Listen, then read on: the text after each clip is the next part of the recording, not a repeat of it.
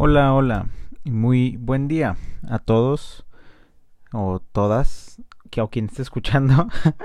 Em, eh, nos encontramos de nuevo, ¿no? Como lo, bien lo menciona el título. Hace 38 semanas eh, el gobierno instauró la cuarentena voluntaria en el país por eh, la crisis de el coronavirus, ¿no?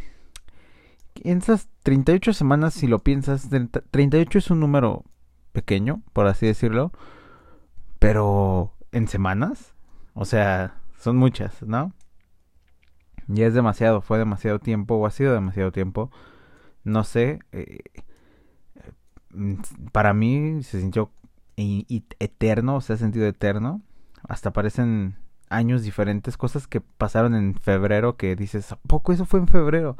Se siente como hace una eternidad.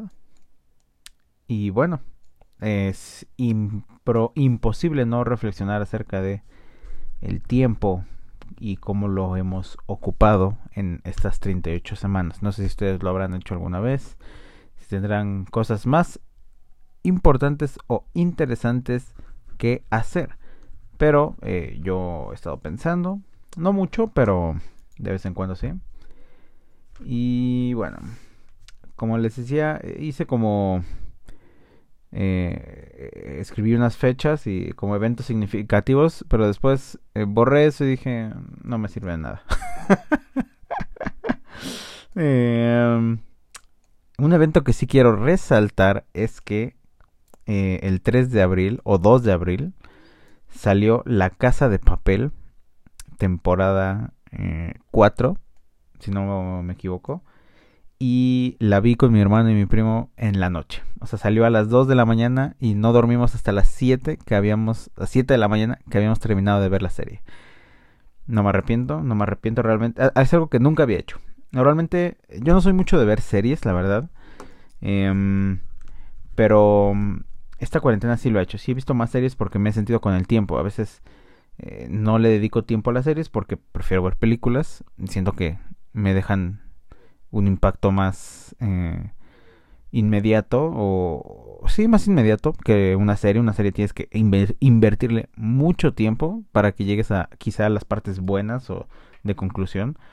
Aunque una serie bien hecha eh, es mejor que una película bien hecha yo creo porque te lleva en ese viaje de emociones durante 10 eh, horas entonces es genial a menos que estés viendo una película de Belatar como Satan Tango y dure 7 horas y pues ya te avientas la película de 7 horas no importa no y bueno, eh, nunca había hecho eso con una serie. Normalmente las series yo las veo una semana después o dos semanas después de que salen para evitar el, eh, que me consuma el hype y que diga, no, es lo mejor del mundo. Y, poder verla de una forma más objetiva, ¿no? Sin tener la presión de toda la gente diciendo que es lo mejor que han visto en su vida. Pero no, La Casa de Papel es una serie que me gusta mucho. Es, la verdad es que a mucha gente no le gusta, dicen que es, es burda, la comparan con Élite y nada que ver. La verdad es que Élite desde su primera temporada ya estaba mal hecha y mal escrita. Y La Casa de Papel, las dos primeras temporadas, están demasiado bien en, en todos sentidos. No, no, no son un excelente en nada, pero son... No sacan 10, pero todos los capítulos son un 7. Un 7, un 7. Es una muy buena serie, tiene muy buen ritmo. Y aparte eh, la, la, acción suficiente para mantenerte en pantalla todos los capítulos. Y creo que para las siguientes dos temporadas, la 3 y la 4, sacrificaron la lógica em, en la mayoría de sus capítulos y se enfocaron más en la acción. Y no me gustó tanto, la verdad. La 3 no me gustó. La 4 me gustó un poco más y sí espero la 5, la verdad. Del final, siempre espero los finales. Como Club de Cuervos, que también es una de mis series favoritas. Por otros motivos que no se discutirán aquí. Pero bueno, eh, les recomendaré tres series que vi esta cuarentena por primera vez y creo que son fáciles eh, de conseguir o son muy accesibles y son primordiales. Una es The Boys de Amazon Prime. Eh, esta mirada a los superhéroes de una manera súper realista y súper humana, como ninguna producción de superhéroes ha logrado hacer. Y yo creo nunca se atreverán a hacer una película al estilo The Boys. Em, la segunda es The Crown de Netflix. Eh, me aventé las temporadas. La 4 aún no la veo. pero las primeras tres sí y son muy buenas, son demasiado buenas. Yo no, no me gusta mucho los temas de la realeza y así, pero la verdad es que con The Crown ya me siento el duque de Windsor, ¿no? o el de Edimburgo, no, el de, el de Windsor es el malo, es el nazi. Mejor el duque de Edimburgo me cae bien, el príncipe Felipe me cae muy bien. Y la princesa Margarita, obviamente es, es mi favorita. Las primeras dos temporadas, la de Elena Bonham Carter no me gusta. La verdad no me gusta. Mm, y no me gusta Elena como actriz. En ninguno de sus papeles. Nunca me ha gustado. Pero bueno. Ese es tema aparte, ¿no? Y la última serie que les quería recomendar es eh, The Mandalorian de Disney Plus. Ya ven, tres compañías de streaming diferentes o tres opciones para piratear. Si van a piratear, pirateen The Mandalorian porque es de Disney. A Disney se vale hacerle pirata. Em, y es una gran serie. Es una super serie. John Favreau es un tipo que no es muy... Vamos, no es Tarkovsky, pero...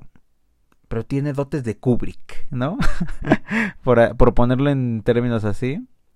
Porque no es eh, un cineasta o un director que sea un poeta o un maestro con las palabras, pero a la hora es un es un Nolan de, de el, el, Nolan que, que no se sobreexplaya. Saben que mi problema con Nolan es que sus guiones son horribles y que no hacen sentido nunca al final. Empiezan bien y terminan mal. En cambio, Favreau hace guiones simples, pero la parte técnica es excelsa. Y The Mandalorian es el mejor ejemplo. La tecnología que usaron en la segunda temporada para sustituir pantallas verdes con pantallas de realidad, o sea, los, los detrás de escenas de Mandalorian son mejor que muchas películas que salen al cine y solo por eso ya vale la pena. Y aparte, el Baby Yoda, no me van a decir que no. Em, luego de eso, de, descubrir que ver series de vez en cuando está mal, que yo creo que cuando eh, regrese a la... Eh, volverá a regresar a la normalidad algo, no sé, eh, cada vez lo veo más lejos, ¿no? Pero bueno, cada vez tendremos que aprender a convivir con la nuestra soledad, ¿no? Que es eh, un tema que mucha gente pareció eh, importarle, eh, pareció... Hice esta pregunta y algunas personas me dijeron que utilizaron la cuarentena para estar más consigo, con, con, ellos mismos o ellas mismas. Y la verdad es que es imposible no estar, ¿no? Contigo mismo si no convives con nadie más. Y es escalofriante. Es, es raro, ¿no?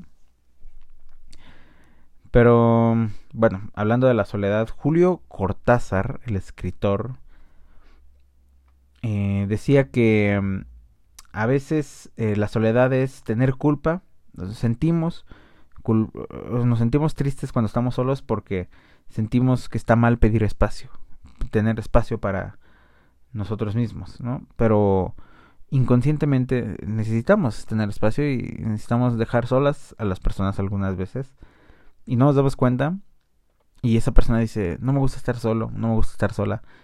A mí... Mm, eh, no, no me gusta estar solo, la verdad es que no. En cambio, eh, eh, Schopenhauer, que es otro escritor que... Del cual, no sé, yo no... De Cortázar, tampoco diría que soy fan, pero me gusta. Schopenhauer mm, realmente sí no me gusta y no... Pero encontré esta... Eh, leyendo sobre y investigando sobre em, conceptos, vaya. me encontré esto, ¿no? Decía, el hombre débil prefiere convivir en sociedad antes que en soledad porque le es mucho más fácil soportar a los demás antes que a sí mismo. En, todo caso, eh, la persona que verdaderamente es emocionalmente fuerte es aquella que está dispuesta a pasar largos periodos de tiempo consigo mismo. Y ya vimos entonces que muchos no somos fuertes mentalmente porque a los tres meses de cuarentena ya queríamos eh, volver a estar como antes y miren 38 semanas después todo sigue igual.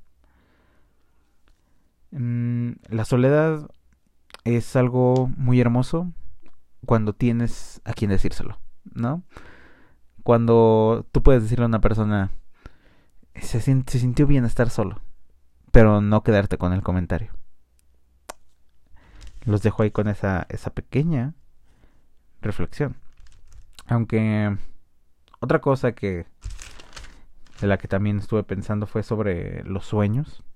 Y eso es todavía, eso sí es eh, más como friki, ¿no? Más de tendrán significados los sueños. ¿Ustedes creen eso? Eh, es como el horóscopo. El creo que quién fue Juliet, creo, no me acuerdo. Que alguien tuiteó que que como que a la gente se, se le había encendido la chispa por sacar su lado eh, de Misada o de Walter Mercado. Em, y sí, la verdad es que los horóscopos no. No, no, no, la verdad es que yo no creo y no, no me gusta saber nada de eso. Pero bueno, es como los sueños, ¿no? Los sueños simplemente son proyecciones de nuestra realidad que no tienen mucho significado real porque no están pasando. Al final tú dices, ay, soñé esto, soñé esto y es como, está padre contar sueños y, y escuchar las, los sueños que tienen otras personas que tienen sueños interesantes, pero al final es como, nada de lo que me estás diciendo es verdad porque, porque no pasó. No porque no lo hayas soñado, sí, lo, lo pensaste, pero no pasó, no es verdad. No es tangible. Eh, bueno, eso, eso creo yo. A esa conclusión llegué, aunque me gusta la representación de los sueños. La verdad es que sí. Y, y había subido unos videos a Instagram que creo que ya quité. Sí, creo que ya los quité. Pero bueno, había unas representaciones de sueños, ¿no? Bueno, mm, de visión de los sueños. Eh, yo los sueños los veo como si estuvieras haciendo viscos, como que todo se ve duplicado y con los colores con mucha saturación, pero los oscuros muy oscuros también. Eh, no sé, es, es este psicodélico. Volveré a poner las fotos, a ver si, si no las borré. Creo que las archivé, nada más. Em, pero bueno, realmente, qué, qué época, ¿no? Qué, qué falacia de esta de la soledad eh, virtual. Eh, porque, bueno, sí, mucha gente, bueno, no mucha, pero algunas personas sí vi que publicaron así como de, ya quiero volver a salir con mis amigos, que no sé qué. Y, nunca los veías salir con tus amigos, es como, negro, ¿con quién estás hablando? ¿Sabes? Em, no sé, no sé, como que em, esa, esa, esa clase de cosas, ¿saben? Como... Eh, como que pensamos en eh, que, que antes quizá idealizamos, eso, eso sí estoy seguro que me lo dijo Juliet, que idealizamos los, los, los recuerdos o algo así. Eh, bueno, yo lo entendí así. Eh, quizá pensábamos, wow, no, yo antes de la cuarentena me la pasaba bomba, me la pasaba eh, eh quemando chancla. Em, y la verdad es que no, la verdad es que era igual, era, era lo mismo, convivías con las mismas personas que has estado conviviendo, solo que antes las veías cara a cara y ahorita nada más lo haces a través de mensajes de texto o de WhatsApp o notas de voz. ¿Qué opinan de las notas de voz? A mí me gustan, de vez en cuando, em, a veces no. no me gusta eh, recibir Ah, bueno, perdón, sí, no me gusta recibirlas. Mm, porque nunca sé cuándo escucharlas ni cómo escucharlas. Y siempre se traman. Así que no me gusta, perdón. Pero al mismo tiempo sí me gustan. Mm, es el, el mensaje de voz de Scroninger, ¿no? Em, y otra cosa que amé de esta. Bueno, no, sé si he dicho cosas que me gustaron de esta cuarentena, sí, las series. Pero otra cosa, los top 3 he descubierto que no hay mejor forma eh, ahora de rankear las cosas que en top 3. Porque normalmente yo era de los... Siempre preguntaba por tu cosa favorita, ¿no? ¿Cuál es tu película favorita? No, no, no. Te voy a dar la opción. Dame tu top 3 de verduras. No, pues zanahoria, papa, chícharo, ¿no? O sea, eh, un top 3 te da una variedad como para que digas... Eh, normalmente las primeras dos como que ya las tienes pensadas, ¿no? Y la tercera es como, mmm, ahí puedo debatir, como, eh, voy a sacar esta, este as bajo la manga, ¿no?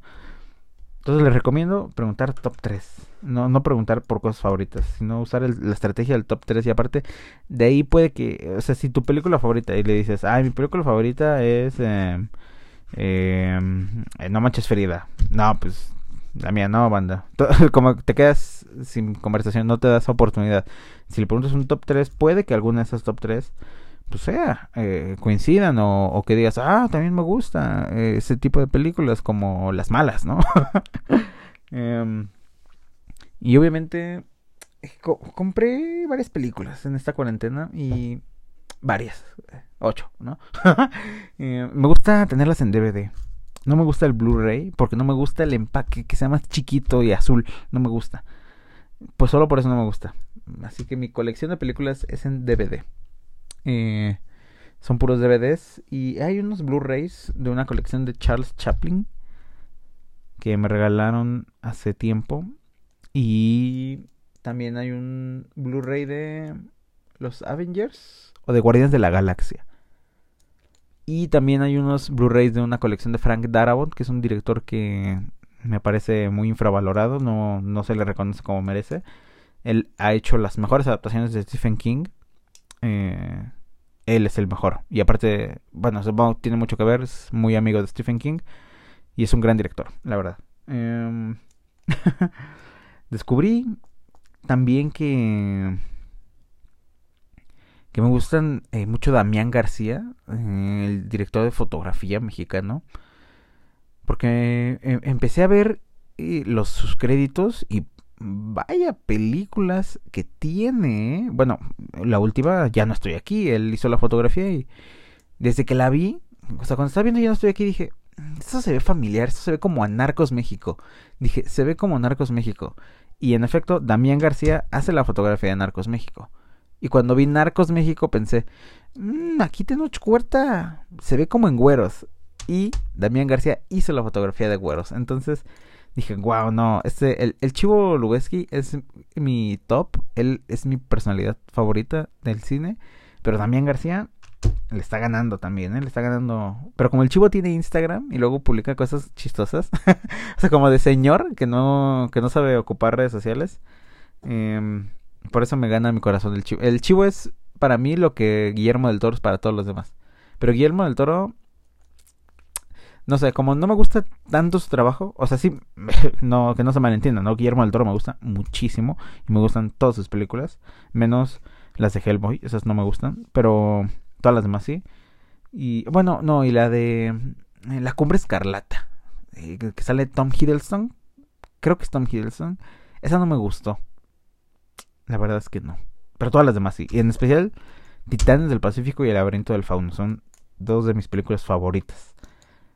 Mm, también aprendí a valorar a Wes Anderson. Wes Anderson es un cineasta americano. Ah, no, y a, Xavier Dolan también, que creo que él es canadiense, pero él es niño rico, así que de él no hablamos. Pero creo que Wes Anderson también. X, ¿no? También es que Wes Anderson no ha hecho ni una película mala. Y no las he visto todas las de Wes Anderson, pero eh, Rushmore no la he visto. Pero estoy seguro que está buena. Eh, y Adam Driver también. Qué actor, ¿eh? Qué actor Adam Driver. Vi Patterson y. Wow.